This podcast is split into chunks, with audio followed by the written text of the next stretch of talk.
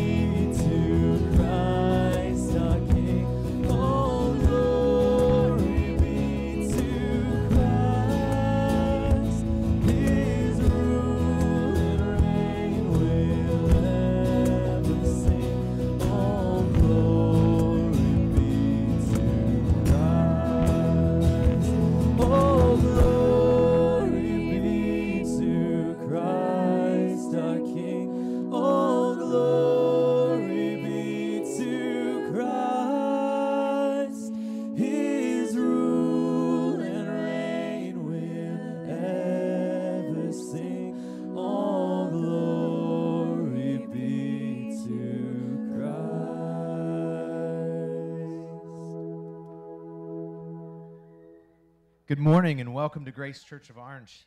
Uh, it's good to be here together. It always is, is, a, is good to come together, uh, both to worship the Lord and to hear His word. Um, this morning, uh, we remind ourselves, as we do every morning, that we are a Christ centered community intent on proclaiming the gospel, making disciples, and sacrificially serving Jesus. You know, our theme for this year is Under the Sun. And you can find out more on the card in your seat. As well, you'll find our QR code and some other things about classes that are going on. So please pay attention to that seat. Uh, click on it, open up. You'll notice that we do have Sunday morning classes going on. And so, so there'll be some action going on over there. Don't let that distract you. But uh, let that be a reminder that if you didn't make it to a first service class, you can make it to a third service class because there'll be one going on uh, right over there as well. Uh, make sure to do that. If you're new, uh, we would love to meet you. Uh, myself or one of our elders will be back in the Welcome Center uh, between services. Make sure to come back and, and let us get to know you a little bit. Um, it's been a little harder to get to know people during this time, but we've had so many new faces, and it's been so great to have uh, membership classes and other things that, that have allowed us to, to be able to greet and know and, and, and commune together. We want to remind people that Men of the Word is starting this Friday at 7 a.m. Uh, so make sure that you sign up online. Um, it, we, we would love to see the men here. We had about 80 men under the tent this past week. Um, do want to do want to mention as well, uh, just a, our, a reminder of Psalm 116, 15. It says, Precious in the sight of the Lord is the death of his godly ones. And this past week, uh, Bud Gilbertson passed from this world and, and entered into the presence of Jesus. And though while we're grieving, we know he is experiencing perfect communion today with Christ. We did want to mention that, that his service uh, will be Monday, February 22nd at 1 p.m. at Rose Hill. Um, we're thankful that we get the opportunity to, to be here. We're thankful that we get the opportunity to worship together. Uh, there is children's programs for those who are infant up to second grade, and we are encouraging those who are third grade and up to go to the classes or go to the service with their parents. Uh, we'll have the playgrounds open in between. Um, one more thing to mention is that GBI is coming up on March 7th. It'll be here in the evening under the tent. Uh, that's Grace Bible Institute if you guys would stand with us, we'll begin by reading Psalm 90 this morning. It says, Satisfy us in the morning with your steadfast love, that we may rejoice and be glad all our days. Make us glad for as many days as you have afflicted us, and for as many years as we have seen evil. Let your work be shown to your servants, and your glorious power to their children. Lord, we do pray this morning that you would satisfy us with your, uh, that we would see your power and your presence. God, that we would understand your word in such a way that, that we would come away, um, Lord, those who are satisfied yet hungry for more, hungry for more of you. God, thank you for this invitation that we get to commune with you. God, thank you. We pray that everything done this morning would be to your glory. God, we pray that not just this morning, but as we go out from here, that we would continue to, to seek your glory in all that we do. Thank you. We pray this in Jesus' name. Amen.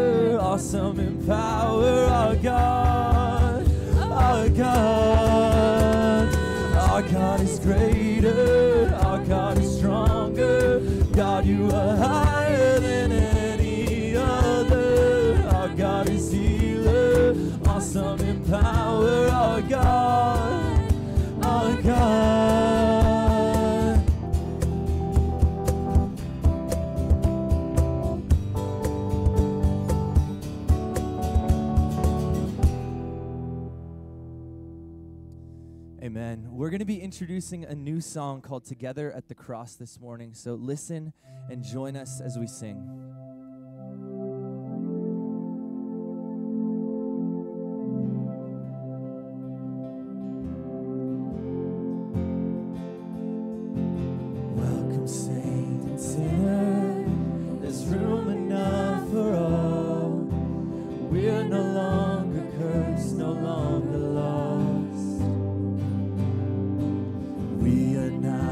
children by election and by blood that joins us here together at the cross. Every pilgrim, every prodigal, and every wayward son will find all that's worth finding as they gaze upon the one who took on flesh, became the Lamb and bridge the gap of God in man, joins the here together.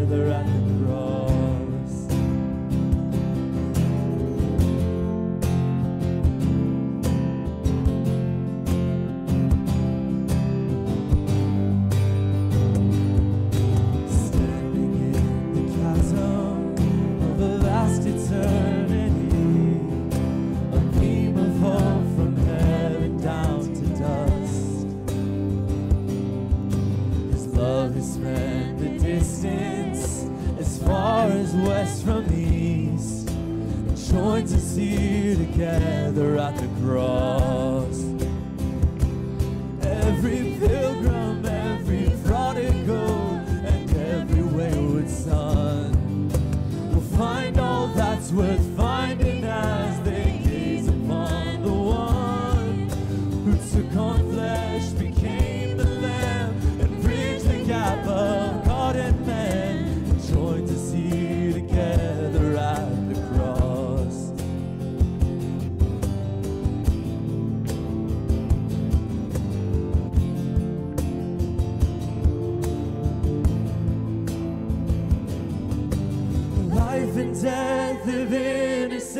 yeah.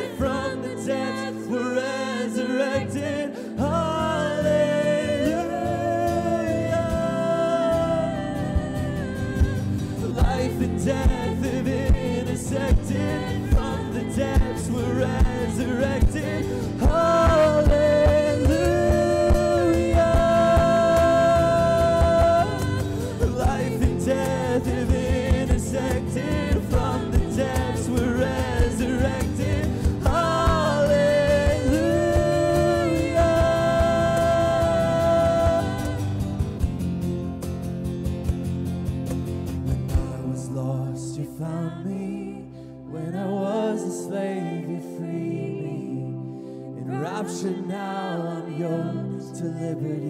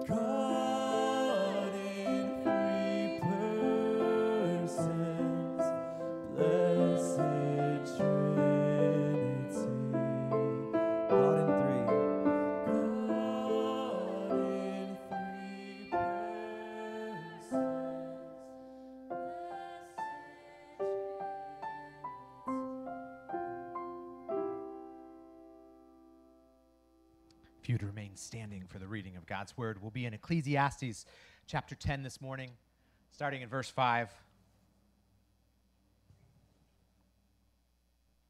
It says, There is an evil that I have seen under the sun, as it were an error proceeding from the ruler.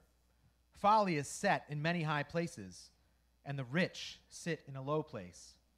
I have seen slaves on horses, and princes walking on the ground like slaves. He who digs a pit will fall into it, and a serpent will bite him who breaks through a wall. He who quarries stone is hurt by them, and he who splits logs is endangered by them. If the iron is blunt and one does not sharpen the edge, he must use more strength. But wisdom helps one to succeed. If the serpent bites before it is charmed, There is no advantage to the charmer. You may be seated. This morning, um, as our missionaries, uh, Rick and Rick and Dana Franklin will be remembering them in prayer as we go before the Lord. They're in Canada working with a ministry that helps develop leaders and disciple them. Let's go before the Lord in prayer. Lord, we, we call you Father and are amazed that this would be our privilege. You are sovereign over the universe. Lord, as we, we sang this morning, you are merciful and mighty. You see the depths of the earth. You hung the stars in place, and yet you invite us to your side to commune with you. We who've been your enemies are called sons and daughters of the Most High. God, we confess our weakness, our inability, God, our sin. We often look to that which you made to be a good gift to satisfy us. God, we treat those who you have made in your image as less important than ourselves. God, we hear your truth and yet return to lies. We are weak, Father, and sinful and in need of you. Lord, we confess this as sin. God, thank you that while we were your enemies, you paid the price so that we could dine with you as your children. While we were weak, you used your strength to win for us a salvation that we could not earn. While we rejected your word and ways, God, you sent your Son to walk in perfect purity. God, with humility, to make a way for us to know and see your glory. Father, there's in, in this world, there's hurt and difficulty. God, we struggle from a lack of understanding and a need for wisdom as we wait for the day when we will enter the place that you have prepared for us. God, transform us into those who show grace and love to our enemies as you showed to us. God, give us a heart that, that praises your name for the good gifts that you put before us. God, both when they are given and God, even when they're taken away. Give us faith to believe your word and follow your way when we don't understand. God, allow your word to go out and give us boldness to live and speak the truth without hesitation. God, we lift up Rick and Dana Franklin as they seek to develop leaders and have the chance to influence men and women with your word. God, provide for them. Allow them to see fruit in their own lives and in the lives of those they are training. Lord, allow them to, to bring glory to your name. As we gather this morning, God, satisfy us with your word. You are good, Father. You are good, God. You are a good Lord all the time. God, thank you. We pray this in Jesus' name. Amen.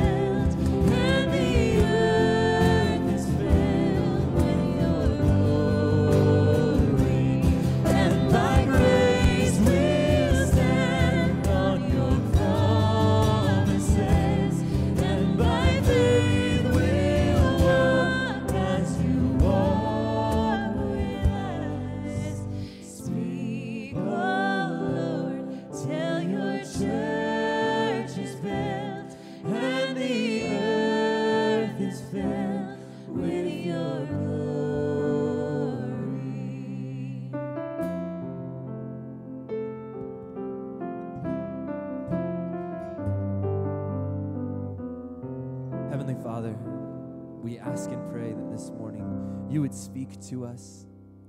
God, through your word, would your spirit change our hearts? Would our minds be open? And would the blind eyes of our hearts see? God, would we see Christ in his glory and his fullness more clearly this morning? We ask this, we pray this by the blood and in the name of Jesus Christ, our Savior. Amen.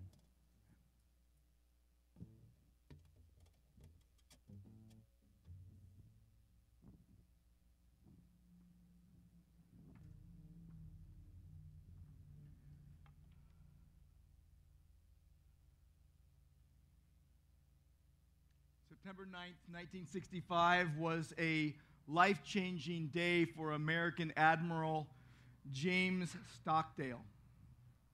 His Douglas A 4 Skyhawk was shot down and he survived. And the North Vietnamese captured him. And they soon found out that he was not going to be an easy prisoner. He was the kind of guy that when he was put in prison, he said, I'm going to make sure that I communicate with my fellow prisoners of war. I'm going to boost their morale. I'm going to encourage them. I'm going to help them in any way I can. They put Stockdale in the prison uh, that was the worst prison. It was known as the Hanoi Hilton. He communicated with those other prisoners of war. He, he encouraged them. He bolstered their spirits. He, he did whatever he could to help. But he saw fellow prisoners tortured. He saw atrocities. He just, he saw it all, but he lived. He actually wasn't killed. He survived. He came home to America in 1973 after seven and a half years as a prisoner of war. And he was asked, after he was given the, the Medal of Honor uh, for his heroism, he was asked, How did you survive? How, how did you make it out of that place without giving up? What did you do? He said this He said, I never lost faith in the end of the story. I never doubted not only that I would get out, but also that I would prevail in the end and turn the experience into the defining event of my life, which in retrospect, he said, I would not trade. And then he was asked, What kind of prisoner didn't come home from the Hanoi Hilton? What kind of prisoner didn't make it? And his answer was startling. His answer was counterintuitive, different than what you would think. When he was asked what kind of people didn't make it out of that prison and didn't come home, his answer was the optimists. The optimist didn't make it home. And here's why. He said they were the ones that said, I'm going to make it till Christmas. And then we're going to get out. We're going to get out by Christmas. And Christmas would come and go. They were the ones that said, okay, we're going to let, get let out before Easter, and Easter would come and go. They were the ones that said, we will get out, let out before Thanksgiving, and Thanksgiving would come and go. And he said, they died of a broken heart. Now, a good question to ask yourself is Am I an optimist? You know, do I go through life with rose colored glasses on and say everyone's gonna think everything's going to work out? And just so you know, I'm wired that way. Now, I can be a pessimist too, but for the most part, I'm probably more of an optimist. But let's say you're an optimist and you're going through life with those rose colored glasses on and you're saying everything's going to work out just fine. But maybe you're a pessimist. Maybe you're the one that goes through life with dark glasses on and you're like, we're done, we're toast, this is the end, we're going to be destroyed, you know, over every little thing that happens. Or maybe you're the realist. God wants you to be the realist. Christians should be the most realistic people on the planet. If you're wired to be the optimist, that can go bad on you. You can get really disappointed when things don't work out the way that you would hope that they would work out. If you're wired to be the pessimist, that can go bad on you because you're always going downhill. You're always looking at the low road. But God wants you to be a biblical realist and see things with clear lenses and see things through the biblical lens of this is the way things are. And by the way, Solomon doesn't sugarcoat it in Ecclesiastes. Can I get an amen for that? I mean, if you've been with us, you know he does not sugarcoat it. And the wise are biblical realists. You want to be a biblical realist. I mean, we are living in very trying times. Trying times relationally and socially and politically, nationally, internationally. These are hard days. And you need to be realistic about it. You have to navigate life in the hard realities of life with a biblical worldview and be a realist realistically. Here's how Derek Kidner put it you need to live with elementary realism. The baseline realism. This is how things are. Douglas Wilson put it this way use your head, friend. Use your head. Use common sense. See how things are and react appropriately. So let's open up our Bibles to Ecclesiastes chapter 10, shall we? We're looking at verses 5 through 11 today. We're going to talk some senselessness and sensibility. Senselessness and sensibility, you need to be realistic. Now, chapters 1 through 9 have eliminated all self sufficiency in light of the injustice in the world, the oppression we see, the, the evil in the world, the, the sin in our own hearts, death due to sin, and we find out very early on in life we can't figure this out. We're not in control. Only God knows. Only God satisfies. Only God saves. And this is what chapter 1 through 9, as well as daily life, teaches us. No place for self sufficiency. But chapters 10 through 12 give us these exhortations. Chapter 10, be sensible. Chapter 11, be joyfully bold. Chapter 12, be godly. So we're talking here about being sensible. And we live in a time, we live in a world, we live with hearts that can go into senselessness and sensibility, and we want to be sensible, and we want to be realistic, and we want to be calm. Do we not? Last week, in verses 1 through 4, we, we looked at the exhortation to be calm. And I don't know about you, but this has been a really tough week for me because I've wrestled all week long with staying calm in the midst of all the circumstances of life. And I can't tell you that I've been perfect about it. And by the way, you can't say, oh, well, you know, last week is on being calm, so I don't have to be calm anymore. This week is about being realistic, so I'll just be realistic this week. Life doesn't work that way. The Bible doesn't work that way. God doesn't work that way. Last week we saw be calm. Whether, even if you are hurt or lonely or afraid or angry, you want to be calm in crisis, you need to apply wisdom as you rely on Christ. This is what you need to do, and you need to do it all the time. It's like James 3:13, show by your good behavior your deeds in the gentleness of wisdom. Be wise, and as you're being wise, be calm and be realistic. The wise are realistic about life, they're realistic about sin. The wise are realistic, they, they use wisdom to navigate life with common sense. The wise are realistic. And this passage really, you know, if you were going to say, so where does this fit in Ecclesiastes?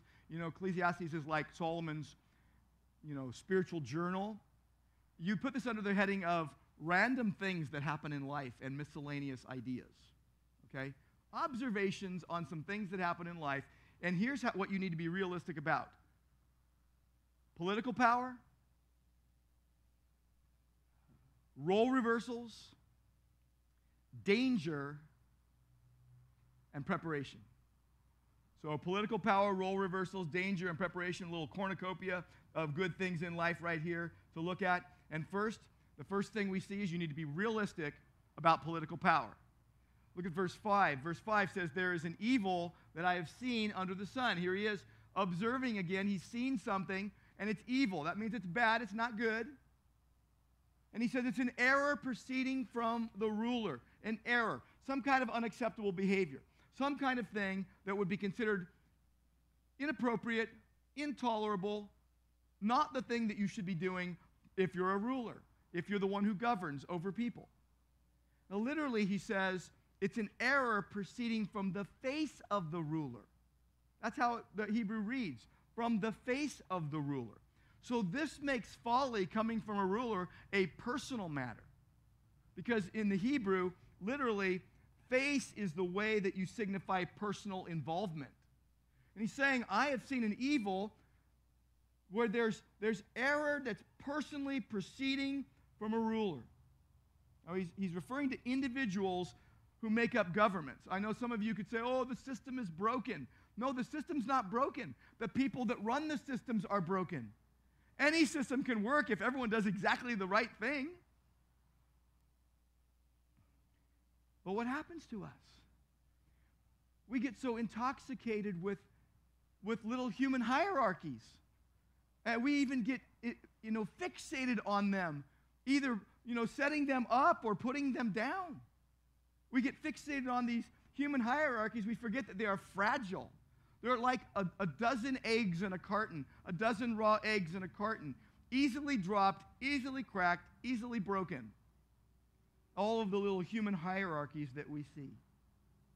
The Bible tells us, Psalm 20, verse 7 some trust in horses, some trust in chariots, but we will trust in the name of the Lord our God. Psalm 146, verse 3 says, Do not put your trust in princes. Do not put your trust in human beings who cannot save. Power doesn't equal wisdom. And this is what we see. Verse 6 folly set in many high places. And it's from the beginning of time. You see this happening. Folly. After the fall, every human culture is broken. It's topsy turvy, it's upside down.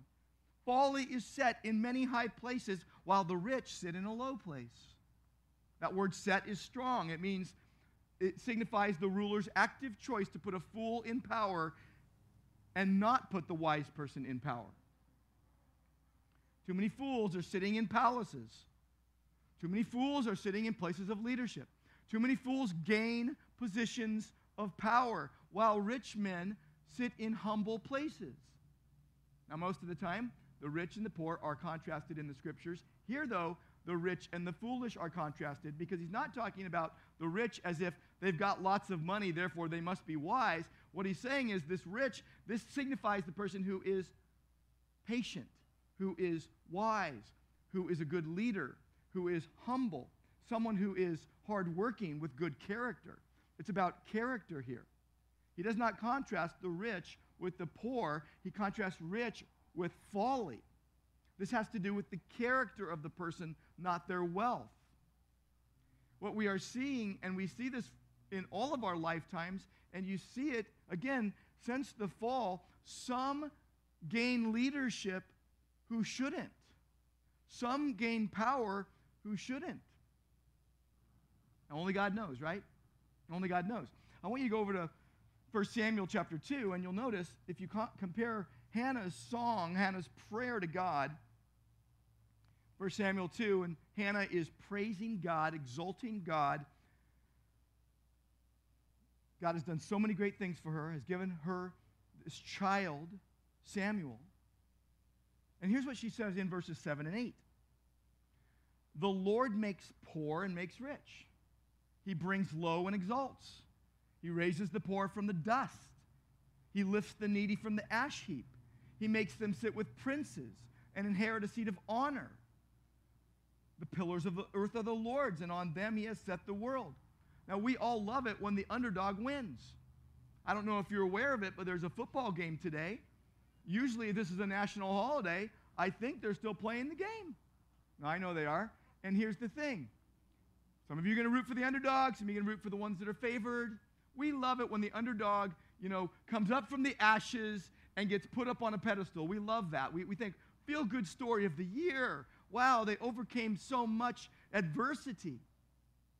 But what wisdom literature tells us, and this is where you have to contrast this idea that, that God's the one who puts them up, and, and, and sometimes sinful man pushes himself into places, that wisdom and, and wisdom literature refers to generalities, not things that happen exactly the same way every single time.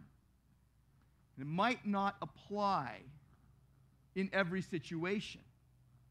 And you need to keep that in mind. If you want to be realistic, you need to realize that everything doesn't work out exactly the same way every time. You can't always do the math, you can't always connect the dots.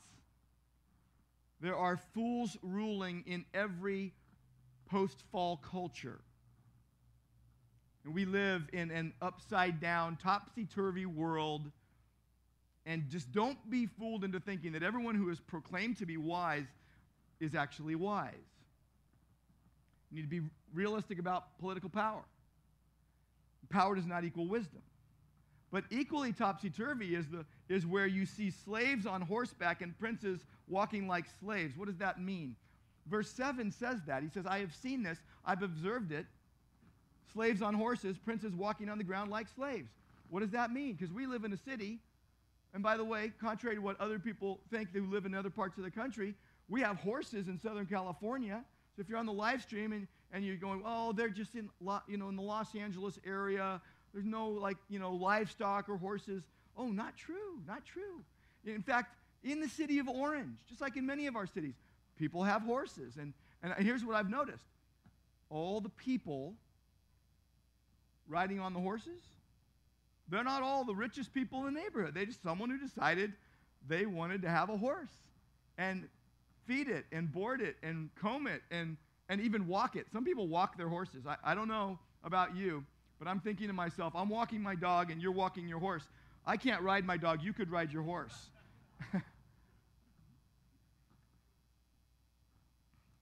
but here, Solomon says, I've seen slaves on horses and princes walking on the ground like slaves. Now, in that day, that would have been this vivid anomaly. Like, wait a minute, this is out of place. In the ancient world, you only rode a horse if you were a king or a prince or a soldier or a very rich person. Everybody just couldn't get a horse. You'd walk on the ground if you were not a king or a prince or a ruler or wealthy or a skilled soldier. That's the only kind of people that could ride on horses. The culture of ancient Israel, the common citizen didn't own a horse. Uh, royalty, nobility, and the military had the horse. So a slave riding on a horse would be like a nobody flying in a private jet or having their own helicopter to go here, there, and everywhere. A- And a, and a, and a prince walking, you know, like a slave, that would be like if, if POTUS comes, the President of the United States drove up right now. Now, by the way, I've seen the President of the United States uh, motorcade. We're talking armored car that's like, you know, 10 cars put into one, and all these cars around them, and police and what have you.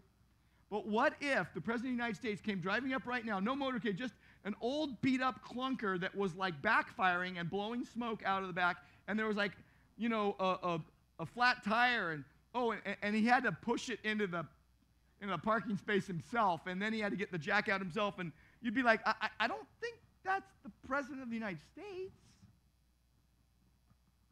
Sometimes, sometimes roles get reversed. Sometimes roles are, are like, wait a minute, you're not supposed to be doing that. I have seen slaves on horses and princes walking on the ground like slaves. If you want to be realistic, you have to be realistic about role reversals, not just political power, but role reversals. Proverbs 10, uh, 1910 says, Luxury is not fitting for a fool, much less for a slave to rule over princes. Sometimes what is not fitting takes place. things don't turn out the way you expect. Things don't turn out the way you'd planned, even if wisdom is present. How many times have you thought, but I did all the right things? I, I put in the work. I, I wasn't a slacker. I did what I was supposed to do, and I was wise, and it turned out messed up. Solomon, by the way, is not advocating for instigating counter revolutions. He is instru- he's instructing godly citizens to be realistic observers of the way things are. And why does God use these shocking role reversals? Why does it even happen? I think it happens because he wants to shake our pathetic faith in, in, the, in, the, in the lasting human achievements. No, our achievements are not permanent. They're like sandcastles. And one time, Angela and I went down to San Diego and we happened upon a beach that was having this huge sandcastle competition. We're talking like the granddaddy of them all, I guess. And they were like, they were building these sandcastles that looked like houses you could live in. But interestingly and appropriately, there was barricades around the sandcastles because if I'm, you know, going to catch a football and I accidentally run into the sandcastle, it's gone. No one's going to be under the illusion that sandcastle is actually going to hold anything up. Looks nice for a while, but it will be gone, especially if it rains. But that's what we're doing. We're putting trust in sandcastles. That's not realistic. You need to let biblical realism really shake your pathetic faith in, in human hierarchies because they're fragile. And you know that every generation gets taken by surprise by this? Every generation. Oh, all of our achievements don't last. Oh, everything doesn't always work out perfectly the way we had hoped. Oh, fools are in high places. Oh, sometimes roles are reversed. You be realistic about political power and role reversals, but also be realistic about danger. Verses 8 and 9 talk about danger. Do you know how many dangers that you were delivered from on the way to church today? Some of you came a long way. There's a family here from Tennessee. Some of you have come a long way. There's a, family here from Oregon. Uh, there, people have come a long way to come to church today.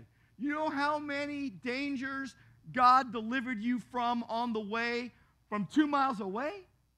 Our God is a God of deliverances. God is always, if, if you're doing what you do, that means you got saved by a bunch of dangers that you didn't get fall, you didn't fall prey to. All the dangers. Uh, the other day, someone and I, someone in my family and I were walking into a store and they tripped on a uh, a piece of cement that had gotten raised up because of a tree, you know, growing underneath or something. I'm like, hey, there's a civil liability. Are you, are you okay? There's a lot of dangers in life. Look at verse 8. He who digs a pit will fall into it. This is a common thing. You're like, oh, that's where that is in the Bible. Yeah. He who digs a pit will fall into it. The pit was the trap for animals in those days. The hunter would dig the pit. This is kind of fun if you think about it. You dig the pit, and then you camouflage. You can't just like go, oh, I'm going to dig this big hole, and the animal's just going to jump into it. You know, the wildebeest is going to jump into it, and I'm going to get myself, myself a wildebeest. No. Uh, what's going to happen is you have to like put a net over it, and then brush and and leaves and kind of camouflage it so that the, the animal doesn't know what's going on. The problem is you do one of those and you forget, or, or you turn, you know, talk to your buddy, and then you walk back, and boom, there you are. You broke your leg by falling into the pit. You got to take your lumps. when I was in seminary, one of my seminary professors uh, used to say that. He, he would give us 10 questions every Friday and say, uh, you know, you need to know 100 things, and if you don't know these 10, take your lumps. You know, if you get like 8 out of 10, that's like failing. It was a modified Harvard scale, and I'm telling you, we did not like that. That was a little too realistic for us. In fact, us, the students were, were so upset about it, they made t shirts with this guy's face on it that just said, Take your lumps. This old guy nearing retirement as a professor, and he was like, I don't care. Study it all. You got to know it all. And I'm glad he did because that was realistic. That's how life is. Study up, and you can't know all the answers all the time. You're not going to pass every test. accept the consequences. Now, what if you dig the pit with malicious intent? What if you dig a pit and say, I want my, my worst enemy to fall into it? I don't want a water buffalo to fall into it. I want my worst enemy to fall into it. Now, there you've got even worse consequences, biblically speaking. And every time I, I hear this verse, he who digs a pit will fall into it, you know who I think of? The guy who built the gallows for, to hang someone else on that got hung on his own gallows. Haman in the book of Esther. He wanted Mordecai to die on those gallows. But oh no, that's not what happened. God's justice prevailed, and Haman was hanged on the gallows that he made. There are consequences to vindictiveness. There's consequences to premeditated evil. There are built in penalties. In the Bible, it even says, you know, Jeremiah and Amos, it talks about things like this, and it basically says, like, God knows, God sees. So let's just say someone is planning something against you. God sees, God knows, God delivers, God saves, and He might let you get the, get the, the thing that's coming at you that's getting planned evilly against you. You don't always get saved out of everything. Life doesn't always work out the way you had hoped. Life doesn't always work out perfectly just. But God knows how He is working all things together for good to those who love Him, who are called according to His purposes. Sometimes, if you're going to be malicious, your plan might rebound on you. Your plan might ricochet on you. Your plan might boomerang on you. And you might get the outcome that you were planning evilly for someone else. And then the rest of that verse, verse 8 says, A serpent will bite him who breaks through a wall. In those days, if they were digging through a wall, there might be a serpent in the crack, lying in the crack. A lot of you know I go hiking almost every day in Santiago, San Diego Oaks Park, and every time I'm coming out of that park, there's this one spot. And, and my family can tell you, if you ever hiked with me, you, you know. I'll say, watch right here, there might be a snake on the other side of this thing that we're going to climb over. Now, I've never seen a snake there. I've seen snakes other places, but I look every single time because I think that's the kind of place a snake would be. If you dig through the wall, you break through the wall, you might get bit by a snake. It might happen. You might be minding your business doing the right thing. You might get bit by a snake. Now, the pit that traps its maker, that's a proverbial picture of poetic justice. Or this unnoticed serpent, that was an uh, image in the Bible of lurking retribution, okay? Amos saw it that way. Uh, also, Acts 28, when Paul got bitten by the viper, the people saw it and they said, This guy will not live. He must have done something really bad because he got bit by this snake. His hand swole up. Here, look. There are hazards with everything in life.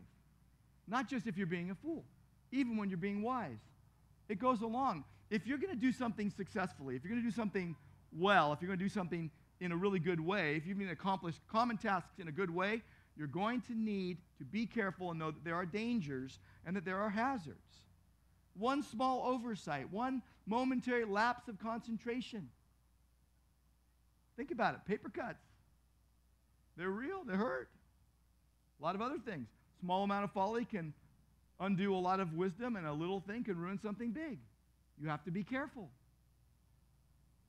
If you work with electricity and you're going to be, uh, you know, changing out a ceiling fan, you're supposed to turn off the electricity. Most people usually do that. But there are inherent dangers. Verse 9 He who quarries stones is hurt by them. Now, I don't know of anyone who works in the quarry, but if you were in the quarry in those days, Israel had an abundance of stones, by the way. People would dig up the stones to make their houses, and a stone could roll downhill and crush you, or it could, you know, drop on your toe and, and hurt your toe. Maybe, maybe you've split logs before. I have. You can, uh, a splinter can, you know, jump up and hit you in the eye. That's why you need to uh, wear your safety goggles all the time. The idea is that anything can be dangerous.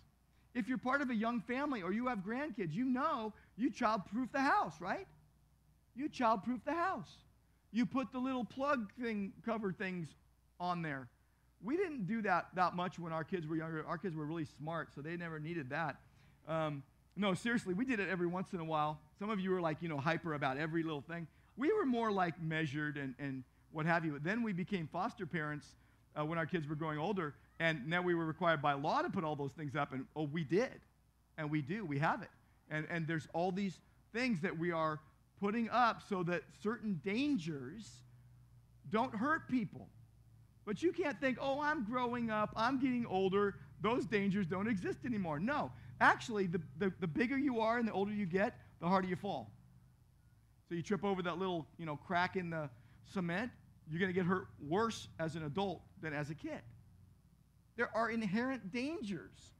Anything can be dangerous. There's dangerous pitfalls that, that are constantly around us. And this is not for us to cower in fear, but this is for us to know and be wise and be realistic. This is how life is. Be realistic about political power and about role reversals and about danger. And then preparation. Preparation. Verses 10 and 11. Verse 10 If the iron is blunt, I mean, this is baseline wisdom for daily living, okay? If the iron is blunt and one does not sharpen the edge, he must use more strength. Duh. So you're going to chop a tree down and your axe isn't sharpened? Wet the axe, sharpen the edge. I mean, are you really going to take a baseball bat and try to chop down a tree? So, but then it says wisdom helps one succeed. Oh, I know what I should do. Sharpen my axe before I chop the tree down. That would be wise. Now be careful with the axe as you're swinging the axe. I was using a machete once when I was in Indonesia, and I wasn't being careful, Like somehow the machete like nicked me on the eye, or you know, like above my eye. You got to be careful. And then you got to prepare, right? Prepare your tools. Thoughtfulness will bring you success. Use common sense. Behave wisely. Use proper precautions in your daily activities. And then you come to verse 11. I, I told the staff this week, I said, I'm going to come to verse 11 this week, and I'm going to say, I don't know what it means. this is a tough one. Here's here it is. If the serpent bites before it's charmed, there is no advantage to the charmer. All right? Any snake charmers in the house? Don't do this at home, okay? You're, you're in America. There's no job called snake charmer in America. Now, if you lived in the East, we'd be having another conversation, okay? Because that's still a job occupation. That's an occupation in the Eastern world still. But this is about if you're in a hurry and you're handling the snake, before you charm it, probably going to bite you. You might die. The skill of the charmer overridden by a bit of neglect. A simple application of some wise principles here. It can help steer you wisely through life, help you avoid the pitfalls that the fools always run into. But here's the deal wisdom is applicable to the big picture things in life, wisdom is applicable to the small things in life, but you cannot say, well, I'm just going to be wise and everything will work out the way I want. This is not the way life is. But the wise are still realistic because wisdom can get you much farther than foolishness. You should be wise about this cornucopia of good things political power, role reversals, danger, preparation. Remember, Ecclesiastes is Solomon's spiritual journal that he's laying out for us. And I think what it does, is it helps you focus less on fading human glory and more on Jesus, the wisdom and power of God. Less on all the, the little details of life and more on what is important and eternal by being a biblical realist. It can help you be a more faithful follower of Christ, more fruitful follower of Christ. I want this to help you. I want you to be able to take this and say, well, how can I do this? How can I be realistic as I'm trying to stay calm? And let me just give you three quick ideas that will help you, three realistic responses that will help you navigate life with wisdom. First of all, you need to read the situation accurately. That's, that's the observing. Okay? You need to observe, just like Solomon. Like, I saw this. And you need to listen to others because your vision isn't always as clear as it could be. God wants Christians to be the most realistic people on the planet under no illusions. Life is fragile, God is in control, anything can happen. And many things happen in life that mercifully shake our faith in the shaky human sandcastles that we build. If you're the pessimist, you're always living with those dark shades on, this can make you downcast and depressed and say, well, God doesn't care. If you're the optimist living with those rose colored glasses, that can make you this disappointed dreamer when things don't work out the right way and you say, God didn't come through. But if you're if you're the realist, you're living with a clear biblical lens, you will clearly see the truth and the truth will set you free. You have to be realistic about life, even these uh, random occurrences. And don't be so quick to say, I know exactly what that means. I know exactly what that outcome is all about. Maybe just rest under the unexplained sometimes and don't feel like you have to explain everything. Just read the situation accurately. Secondly, react with grace. React with grace. Solomon in Ecclesiastes is telling us, and he'll cap it off in chapter 12 this way, the very end of the book, he'll say, Fear God. Basically, worship God, reverence Him, trust Him. What difference would that make? Let me tell you right now, it will make the biggest difference in your life. Because if you are that pessimist who says God doesn't care, and you are that optimist that says God didn't come through, you are going to be tempted to blame God. And you must never blame God. Job did not blame God. Everything in his life fall, fell apart, everything crumbled. He didn't blame God. What did he do? He tore his robe in grief. He shaved his head in grief. That was the, the way to show the grief in those days.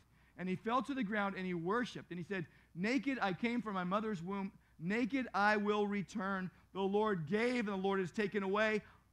Blessed be the name of the Lord. And it tells us that in all of this, he did not sin or charge God with wrongdoing. He did not blame God. Some of you will say, okay, I'll just blame someone else. Some of you will say, I'll just blame myself. Just stop all of that. It's not good for you, it's not wise. Don't put immediate hope in yourself or someone else. Put your hope in Christ. React with grace. Trust Him. And lastly, redeem the time. Make the most of the opportunity. The days are evil, use wisdom. I think, I, I really do think realism, biblical realism, is a refreshing bridge to the gospel. I really do.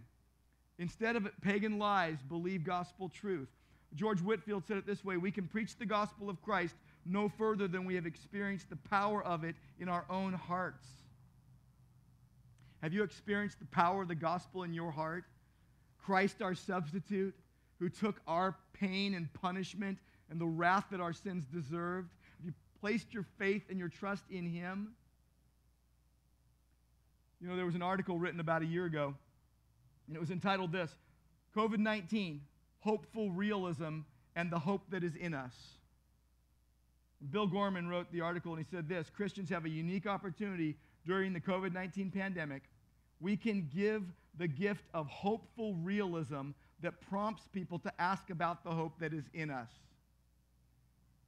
He quotes Jim Collins, who wrote that leadership book, Good to Great, and he said, We must face the brutal facts.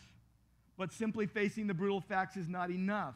It must be coupled with unwavering faith that you can and will prevail in the end, regardless of the difficulties, and at the same time, have the discipline to confront the most brutal facts of your current reality, whatever they might be. We must face, this is what Gorman says, we must face the brutal facts while never losing hope that we will prevail in the end, not because of the strength of the human spirit. If anything, this pandemic has shown how weak and vulnerable we are, not because we trust in health departments and hand sanitizer, but because we hope in a risen and ruling Savior who has faced the worth, worst that death and hell have to offer, and he has defeated them. So if you're wise, you'll be realistic about the uncertainty of outcomes, and you will trust Christ as you navigate wisely through this life. He is the sure and steady anchor for your soul. Lord, we thank you and praise you that we can, by your grace and for your glory, be biblical realists and know that idealism disappoints us and pessimism depresses us and realism sees the world as you say it is. Give us grace, Lord, to read the situation accurately and react with grace and redeem the time. Because we know the days are evil. We don't want to be foolish, but we understand what your will is. And we pray in Jesus' name. Amen. Amen. Would you stand if you're able and join us as we close?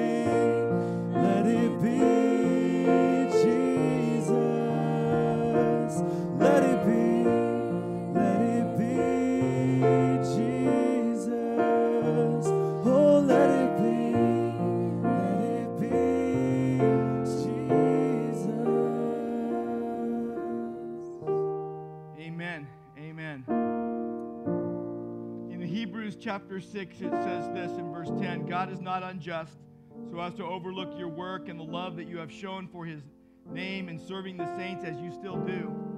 And sometimes you forget to thank someone, or sometimes someone moves away and you're like, the next time I see you, I'm going to say something in front of everyone. And it just so happens to be Jim and Paula Hughes right back there who came in from Oregon just to come here today and for Jim's dad's 102nd birthday this, this weekend. Praise God for, for life. And um, Jim and Paula, we love you so much. They led, they did a lot of ministry at Grace, but they led our Awana ministry for very many years, a long time. Uh, helped that to be a very strong and fruitful ministry that still continues on today. We love you. We, we thank God for you. Uh, we thank God for your lives. And um, I'm going to consider this like you're going away. Thank you. Since I remember, I kept, how long have I been telling you this, right? I've been telling you this. I'm going to do this to you someday. So we love you guys. Make sure you say hello to the Hugheses. And I need to say hi to one other friend of mine. So Mark and Rebecca Smith, right? And their kids, Addison and August, right over here. Uh, they were at Grace for a while with us, and they moved to Tennessee this summer. The reason I'm bringing it up, first of all, Mark's a good friend.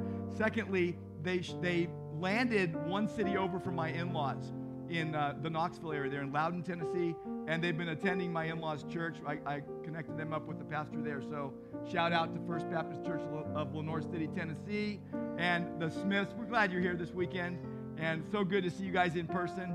And um, let me close right now, uh, and, and then I'll pray with uh, 2 Peter chapter 3 uh, tells us that we are waiting. We are waiting for a new heavens and a new earth in which, in which righteousness dwells. And it says, Therefore, beloved, since you are waiting for these, be diligent to be found by him without spot or blemish and at peace. And then grow in the grace and knowledge of our Lord and Savior Jesus Christ. To him be the glory both now and to the day of eternity. Amen.